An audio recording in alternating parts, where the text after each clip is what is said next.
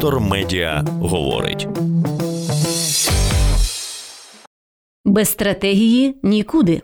Фахівці і управлінці в культурі про майбутнє Міністерства культури, інформаційної політики і державну політику після відставки Ткаченка. Друга частина. Авторки Ірина Семенюта, Галла Скляревська, Юлія Лавришин.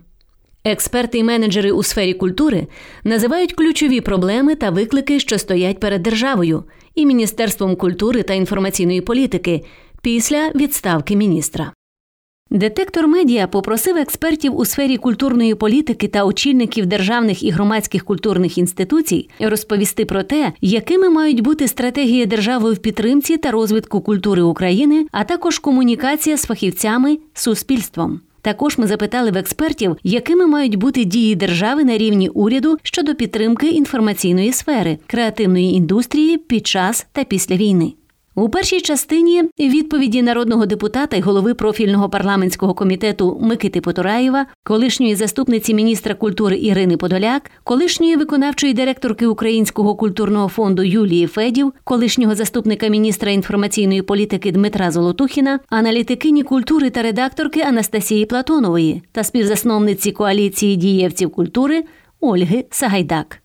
Нині друга частина з відповідями колишнього держсекретаря Міністерства культури і інформаційної політики Артема Біденка, екс-міністра культури Володимира Бородянського, голови наглядової ради Українського інституту Юлії Сінькевич, менеджерки культурних проєктів Іванни Скиби Якубової. Артем Біденко, голова правління громадської організації Інститут інформаційної безпеки, колишній державний секретар Міністерства культури та інформаційної політики.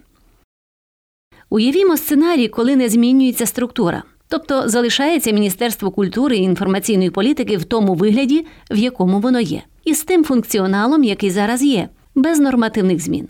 Тоді ключове, що треба зробити найперше, призначити міністра, який зможе стати лідером галузі. Бо Міністерство культури це структура, яка формує політику в галузі, і його лідер має проговорювати певні цінності, демонструвати ці цінності. Умовно кажучи, якщо міністр економіки це людина, яка підтримує ліберальні реформи та дерегуляцію, то одна з найважливіших речей, які ця людина має робити, говорити, підтримувати, лобіювати. Аналогічно, міністр культури, який приходить, має певні речі проговорювати і бути авторитетом у певних галузях. Якщо приходить людина, яка не знається на тому, як працюють або інформаційна політика, або театри, або яка музика сьогодні популярна, то звичайно ж ця людина не зможе стати лідером і не зможе керувати креативними індустріями. Тому ключове має прийти лідер, який буде проговорювати важливі речі та вибудовувати ці процеси відповідно до своєї комунікації. Далі вже технічні та бюрократичні речі. Умовно кажучи, є центр стратегічних комунікацій, але насправді його немає. Це просто підрозділ Укрінформу. Його треба зробити суб'єктом, державною установою, яка зможе реалізовувати інформаційну політику. Якщо не міняти структури державної влади, то хай він залишається під Міністерством культури інформаційної політики, але буде реалізовувати інформаційну політику. І тоді міністр зможе не концентруватися на цих питаннях, а лише якісь стратегічні речі проговорювати, погоджувати і захищати бюджети тощо.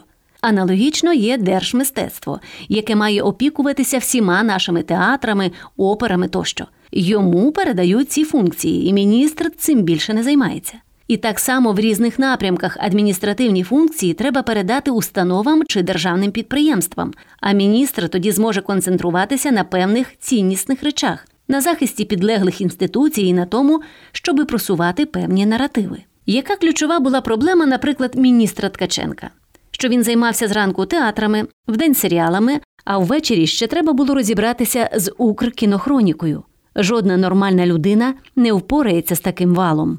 Має бути делегування функцій відповідним органам. Це ключова основа примітивної реформи державного управління, яка вже закладена в наших постановах Кабміну та указах президента. Тобто в такому вигляді реформа є, і міністерство, яке хоче її реалізувати, робить це.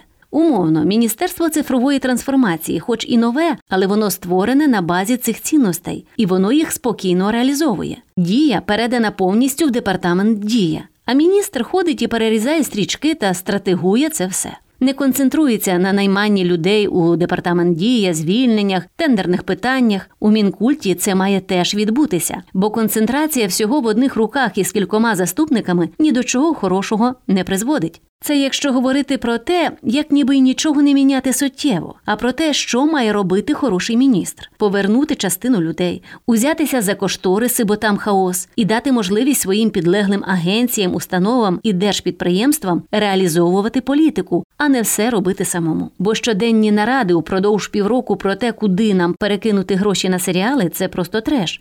Усе, що треба було зробити в умовному листопаді-грудні минулого року, це щоб кошти впали держпідприємству. Міністр із президентом вийшли і сказали: це для того і для того. Ось вам напрямки. Оголошуйте конкурси та займайтеся. Натомість усе це тягнулося довго, і ось що ми отримали.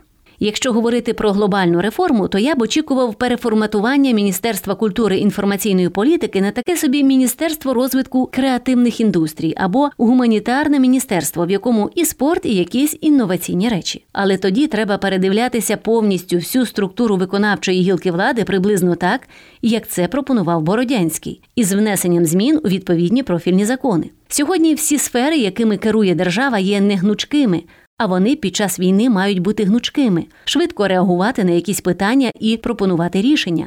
А для цього треба добре попрацювати. Гуманітарне міністерство ніби стане більшим, але воно передаватиме реалізацію функцій на агенції за прикладом, як це відбувається у Великій Британії. У них під міністерством культури понад 40 різних агенцій. Щодо комунікацій, то Міністерство культури апріорі, на відміну від, наприклад, Міністерства оборони чи Міністерства фінансів, є міністерством комунікацій, і воно мусить проговорювати свої рішення, запускати різноманітні інклюзивні процеси, де максимально включаються всі групи інтересів. Що найцікавіше, міністр Ткаченко це зробив, коли прийшов, запустивши цілу серію конференцій чи круглих столів про національну ідентичність разом з Олесем Донієм. Вони збиралися, обговорювали, шукали по різних напрямках, і це була хороша історія. Але вона на балаканині по суті завершилася. А реально це інструмент для появи рішень і їх реалізацій. Володимир Бородянський, медіаменеджер, екс-міністр культури молоді та спорту України. Головне питання, на яке ми повинні відповісти зараз, яку проблему або завдання може розв'язувати культура під час та після війни. Перед тим як відповідати на це питання, потрібно сформулювати, які взагалі в Україні є виклики. У нас їх десяток найголовніших, але перший, який підходить до розв'язання за допомогою культури, це конфронтація або поляризація суспільства. Свій чужий ставлення до тих, хто перебував за кордоном, до тих, хто повернувся, до тих, хто перебував на окупованих територіях, а також релігійний конфлікт. Це дуже серйозна конфронтаційна проблема. Другий виклик це питання соціалізації ветеранів. Ми всі бачили статтю Грицака про злочинність серед британських ветеранів. Чому вони опинилися за ґратами? Чому вони не змогли бути соціалізованими в суспільстві? Всі ми також бачимо дослідження, які стосуються ПТСР у військових. Це серйозне захворювання, і багато чого в житті людини із посттравматичним розладом залежить від того, як суспільство сприймає таку людину. Третій виклик ми маємо залишатися мобілізованим суспільством, тобто залишатися суспільством, яке готове чинити опір, і, можливо, тривалий час. Ми не знаємо, коли та як закінчиться війна, і тому ми повинні думати про те, що ми біжимо довгу дистанцію. Ми розуміємо, що російська держава буде існувати і надалі. Ми не знаємо, який вигляд буде мати наша перемога, тому російські інформаційні атаки на Україну будуть тривати. І нам треба розуміти, як ми захищаємося, тому що ці атаки підривають нашу державу. Ще один виклик це культурна дипломатія. Яка вона буде, для кого, з ким ми хочемо розмовляти тощо. У моєму розумінні культура може знайти засоби, яким чином держава може відповідати на ці виклики. І не тільки креативна індустрія, а загалом гуманітарна сфера. Я зараз скажу, можливо, страшну річ, але культура не самодостатня сфера з точки зору держави. Вона повинна бути, я думаю, частиною якихось інших сфер життя, частиною освіти, частиною розбудови обороноздатності, тому що культура це набір дуже софтових елементів. Вона не може розв'язати проблеми миттєво. Це інструмент повільної, але дуже потужної дії. І ми ще не навчилися нею розпоряджатися. Ми зараз перебуваємо в ситуації, коли вимушені обрати, як саме будувати економіку, як будувати культуру, як будувати суспільство. Це буде вибір. Раніше воно якось складалося під впливом зовнішніх і внутрішніх процесів. Зараз для того, щоб подолати ворога, подолати наслідки війни, відновитися, побудувати нову країну, нам потрібно зробити багато виборів. Мені здається, що зараз питання не в конкретному міністерстві чи міністрі, бо жодне міністерство культури не змінить самостійно цю сферу, тому що воно є частиною загальної стратегії держави. І мені дивно, що міністра звинувачують у тому, що міністерство фінансує музей голодомору. Але ж не він прийняв таке рішення. Це гроші з бюджету, проголосованого Верховною Радою. Що міністр у такій ситуації може зробити? Спрямувати їх на щось інше? Ця критика це популізм, мені здається. Питання у відсутності якісної дискусії в суспільстві, в державі, в парламенті. Насамперед, ми повинні визначитися, навіщо нам культура. У Радянському Союзі вона була частиною пропаганди. Чим вона є в Україні? Як культура може допомагати нам із розв'язанням численних викликів, наприклад, із нашою здатністю чинити опір? Щоб чинити опір, потрібно жити. Це дуже важливо. Культурі є умовно розважальний елемент, який зараз усі критикують, хоча цей елемент залишається важливою частиною психологічного перемикання. У нас недообслугована значна частина суспільства, яка не отримує українського контенту. Чи може вона без нього жити? Напевне, але якийсь короткий час, як людина може менше їсти, але теж обмежений час. У нас є частина життя, коли ми споживаємо контент, зокрема розважальний, для того, щоб вдихнути і зробити наступний крок. Усі наводять приклад, що у світі не знімали фільмів під час війни, але це не так. Британія знімала 40 фільмів щороку, з яких, здається, половина була розважальною, а дві третини людей ходили в кінотеатри, зокрема для того, щоб бути спроможними чинити опір німцям. Але для того, щоб і у нас це було так, потрібно проговорити, навіщо ми знімаємо фільми, які серіали знімаємо, що ми хочемо цим сказати, домовилися і вже тоді почали знімати. Хто має формулювати цю стратегію, починати цю дискусію? Той, хто має силу. Під час війни таку силу має верховний головнокомандувач, парламент і уряд. Зрозуміло, що і громадський сектор це має робити, і він це робить, до речі, дуже потужно. У цій дискусії багато питань: як витрачати гроші, як зробити так, щоб вони були більш ефективними. От моє улюблене іномовлення, до речі, яку проблему воно розв'язує? Коли я був міністром, я не розумів, як і зараз не розумію. І відповісти на запитання, що саме змінюється від донесення такої точки зору в демократичні країни, ніхто не може. Щось змінюється від цього. Ми вимірювали. Я взагалі великий прихильник якихось розумних КПІ. А зараз ми повинні бути суперефективними. У нас обмежений ресурс, обмежений час. Нас убивають, нас хочуть знищити. Ми можемо протистояти цьому хоробрістю та розумом, залученням найкращих людей. Це і є ефективність. У тієї сторони ресурсів більше. В них людське життя не є цінністю, на відміну від нас. Ми не можемо, не хочемо покласти сотні тисяч життів. Це не в нашій природі. Тому ми просто не можемо собі дозволити бути неефективними в культурній сфері, зокрема. Щоб бути ефективними, знову ж таки, ми маємо визначити, які задачі ми розв'язуємо і сьогодні, і завтра. Ми маємо відновитися. Зараз нам потрібно зберегти те, з чого ми будемо відновлюватися. На мою думку, дискусія, яка зараз здійнялася навколо міністерства, це великою мірою наслідок накопичувальної травми несправедливості, і я сам її відчуваю. Бо мені самому дивно, що в Києві ремонтують вулицю Богдана Хмельницького, а я та всі мої знайомі донатимо на фронт. У мене це не сходиться. Можливо, так і потрібно робити, але потрібно пояснити, чому ми ремонтуємо вулиці, коли нам не вистачає на дрони. Як на нашу здатність чинити опір, зберігати життя людей впливає N мільйонів доларів на ремонт вулиці? Можливо, є якесь пояснення, яке всіх переконає, поки що я його не чув.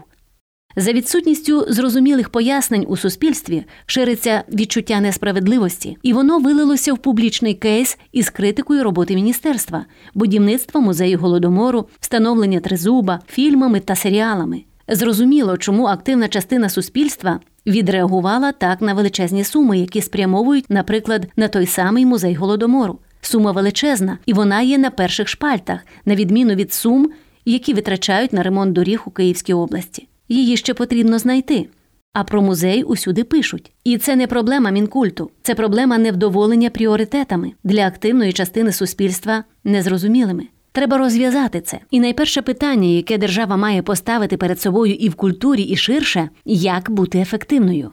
Це найважливіше зараз. Юлія Сінькевич, кінопродюсерка, культурна менеджерка, співзасновниця Української кіноакадемії, голова наглядової ради Українського інституту.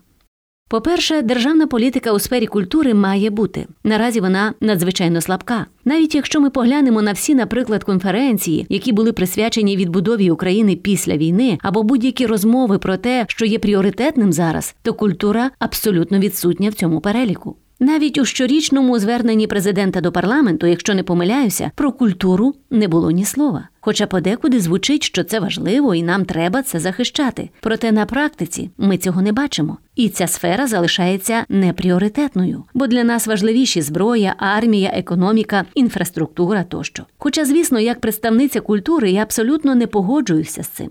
І на це є багато причин. Зокрема, всі пропагандистські меседжі, які лунають у наш бік з боку Росії з її претензіями, якраз таки б'ють на ці культурні моменти: мова, театр, кіно. Історично так склалося, що, на жаль, наш інформаційний культурний простір не був захищений від моменту набуття незалежності Україною. З 1991 року в нас не було політики протекціонізму української культури. Очевидні покращення відбулися після Революції Гідності, коли було створено Український культурний фонд та Український інститут при міністерстві закордонних справ, який займається культурною дипломатією.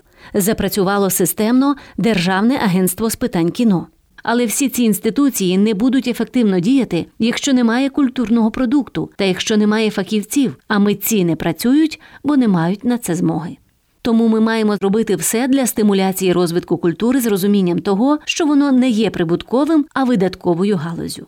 Власне, цього не вистачає зараз і не вистачало напередодні широкомасштабного вторгнення. Тому, звичайно, є питання щодо стратегії культури, але такі обговорення мають відбуватися із залученням активної культурної спільноти. Такого діалогу немає. Якісь певні спроби були, але вони дуже швидко минули. Постійно відбуваються зміни в культурному менеджменті, але ніколи не доходить до закріплення цієї стратегії.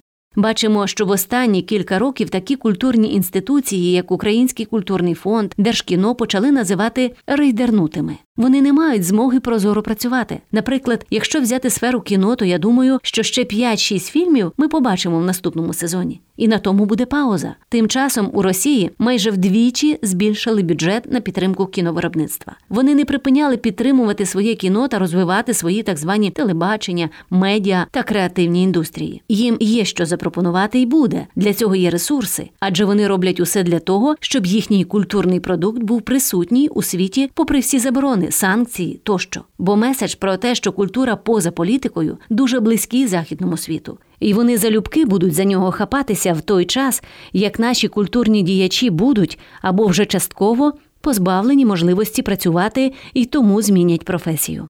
Уже є брак кадрів і в культурному менеджменті, і серед технічних спеціальностей. Відтак ми просто прийдемо до того, що в нас не буде повноцінно сформованої індустрії, адже ми тільки будемо втрачати. Моя позиція в тому, що культура має бути одним із пріоритетних напрямків, і на неї має бути спрямовано достатньо коштів. Наприклад, бюджет Українського інституту є просто катастрофічним, його не вистачає взагалі ні на що. І та кількість проєктів, які Український інститут робить із цим бюджетом, це нереально порівняти. Тому що вони професійно намагаються залучити донорів, які готові фінансувати українські культурні проєкти. Але все ж таки держава має розуміти цінність нашої культури, особливо зараз.